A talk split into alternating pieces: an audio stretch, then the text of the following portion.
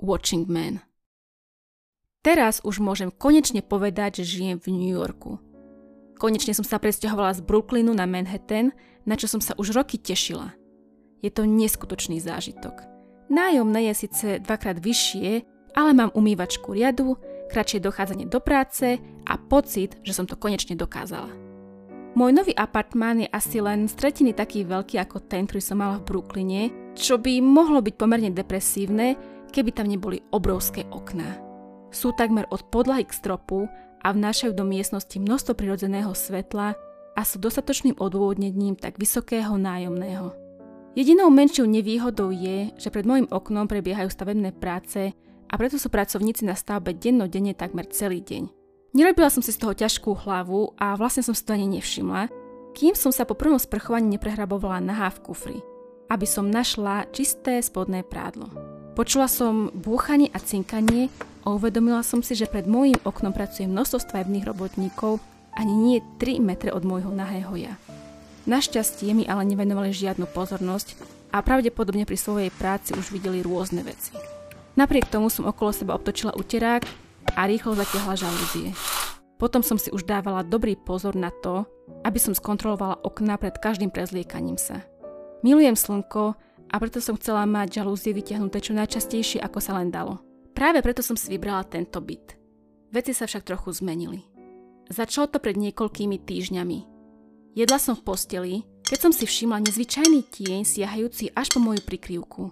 Pozrela som sa na okno a takmer mi zabehlo.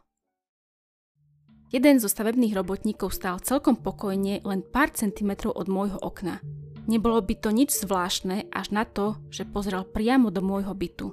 Začala som na ňo kričať a dokonca som na okno hodila aj vankúš. Ani sa nepohol. Jeho prázdne oči hľadeli vpred do bytu a v kútikoch úst som zazrela náznak úsmevu. Úchyl. Sledoval, ako som jedla? Ako som spala? Rýchlo som si prehrala v hlave celý deň, či som sa náhodou opäť neprechádzala nahá, alebo hoci čo iné, čo by mohlo byť čo je len trošku zahambujúce. Ako dlho tam vlastne stál? Znovu som na ňo začala vrieskať. No ani to s ním nepohlo a ani žiaden z jeho spolupracovníkov si ma nevšímali. Rozúrene som búchala zaťatou pesťou na okno. A dúfala som, že ho tým vyľakám. Muž však zostal nehybný, s tým istým výrazom a s očami hľadiac vpred.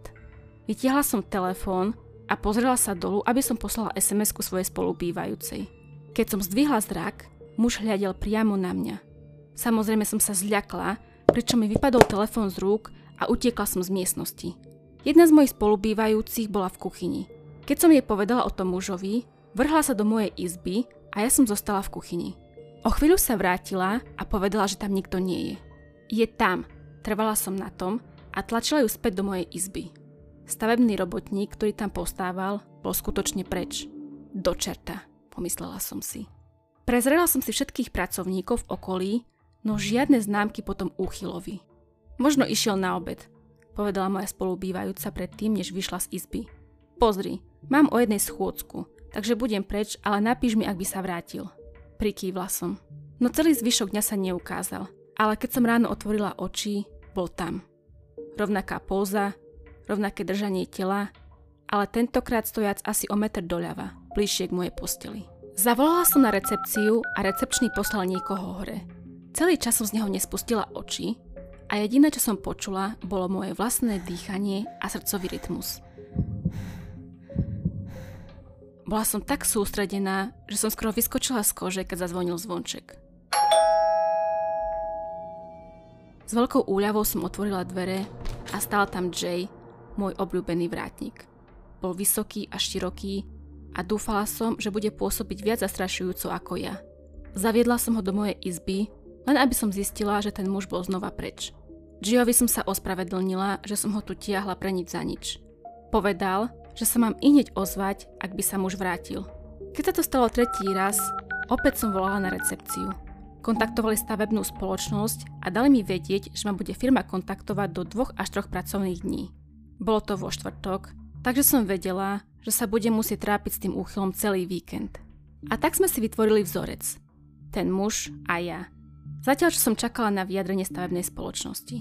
Každý deň ráno sa zjavil pred oknom o pol hodinu skôr ako deň predtým. Vedela som to, pretože som prestala spať, ďaká čomu bolo oveľa ľahšie zistiť jeho rozvrh. Každý deň stal bližšie k mojej posteli a za každým, keď som do izby priviedla iného človeka, bol preč.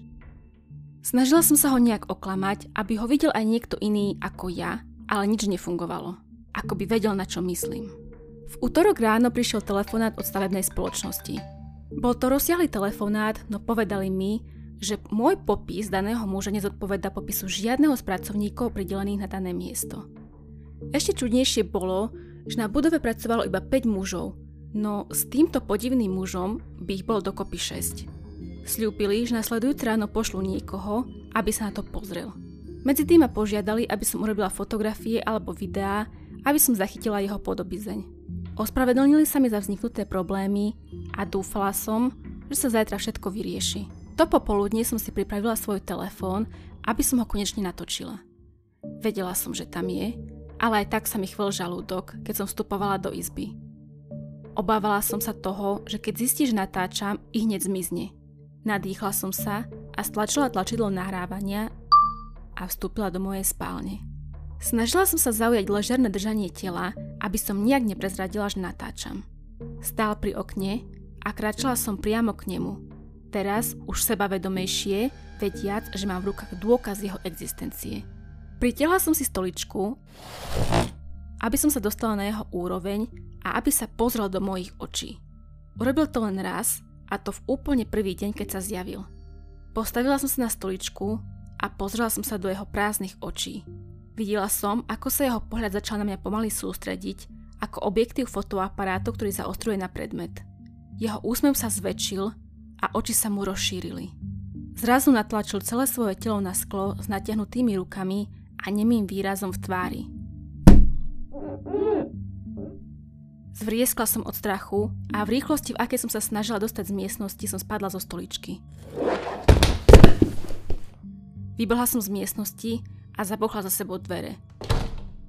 Vystrelila som z bytu a utiekla k výťahu. Upokojila som sa, až keď som bola v hale na prízemí. Vyťahla som telefón a zistila som, že ešte stále nahrávam. Vypla som nahrávanie a spustila záznam. Nahrávku som si pozrela hneď dvakrát – Kvalita bola dobrá a obraz ostrý, teda až kým som nespadla zo stoličky. Bolo by to perfektné a aj to malo byť perfektné.